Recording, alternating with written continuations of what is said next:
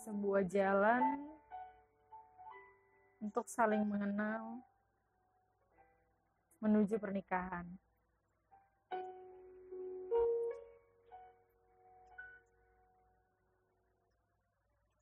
Tapi kalau hatimu saja masih tertutup, untuk apa kamu ta'aruf? Coba tanyakan lagi ke dalam dirimu, tanyakan ke dalam hatimu. Apakah kamu sudah siap untuk benar-benar membuka hatimu itu untuk menerima sosok dalam proses ta'arufmu itu? Karena seseorang yang sebenarnya sudah menyimpan sebuah nama dalam hatinya saat diperkenalkan dengan yang lain yang terjadi dia hanya akan menemukan ketidakcocokan dari orang-orang yang dikenalkan pada dirinya akan sia-sia gitu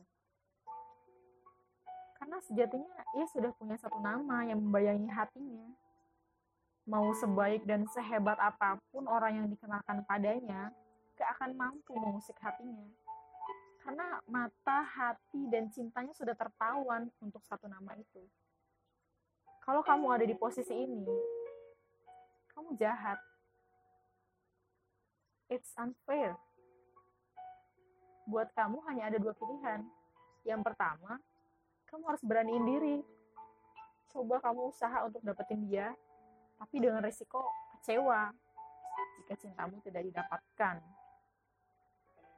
Atau yang kedua, kalau kamu nggak bernyali nih untuk ngungkapinnya, ya udah segera ikhlasin aja. Lupain bayangan tentang dia dan coba buka hati kamu untuk menerima orang yang datang di masa kini. Yang lebih pasti untuk membawamu ke gerbang pernikahan. Bukankah tujuanmu menikah itu untuk mencari ridhonya Allah? untuk menggapai jannah? Cuma kamu yang tahu jawabannya. Kamu juga harus sadar bahwa mengejar dua kelinci hanya akan membuatmu kehilangan keduanya. Be wise dong. Jadi bijaklah. Ada yang merasa berhak untuk banyak memilih lalu mencoba mendekati lebih dari dua orang untuk dijadikan pasangan hidupnya. Wow. Kalau mereka tahu apa yang kamu lakukan, tentu mereka bakal sakit hati. Dan mereka akan ngerasa terzolimi. Kamu nggak takut dia menghisap nanti gimana? Gimana orang-orang yang pernah kita zolimin? Gimana pertukaran itu nggak mampu lagi dibayar dengan dinar dan dirham? Itu berat banget loh Gak ada manusia yang mau dibandingkan. Kalau kamu terlalu banyak keinginan dan terlalu banyak pilihan, yang ada kamu bingung dan kamu gak akan pernah bisa bergerak maju, stuck di situ-situ aja. Kamu harus siapin kriteria minimal dan maksimal. Fokus taaruf dengan satu orang. Kalau memang ngerasa nggak cocok atau belum seret, sampaikan maaf dengan santun dan berikan dia doa terbaik Lalu cobalah lagi ta'aruf dengan yang lain. Kalau kamu cari yang sempurna, sebenarnya kamu hanya jatuh dalam sebuah kebodohan besar.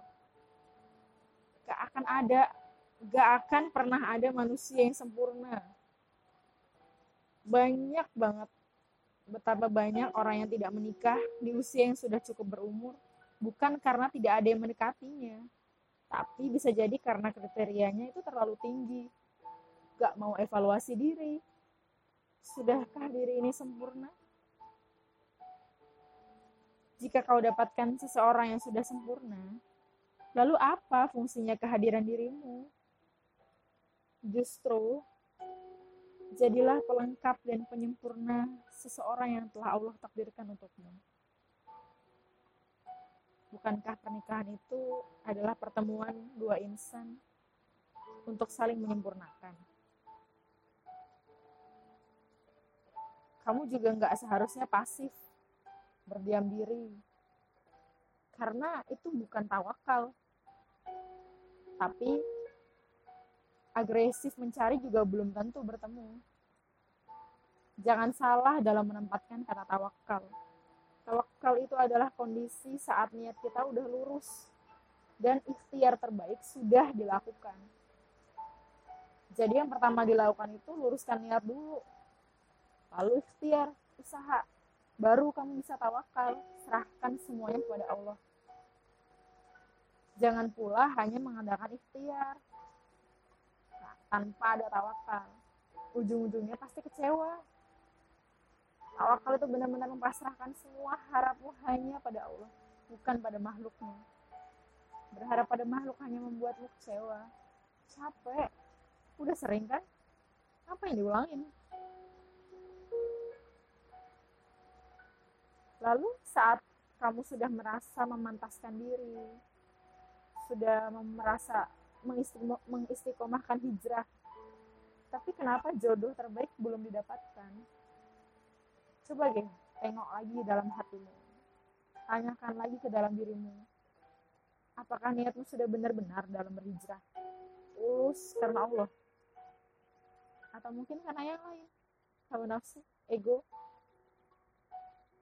Cuma kamu yang tahu jawabannya. Ada banyak cerita gagal dan berhasil dalam proses ta'aruf. Tapi yang pasti ketika kita sudah mempasrahkan harapan kita hanya pada Allah Allah akan berikan yang terbaik untuk kita. Di waktu yang tepat dengan orang yang tepat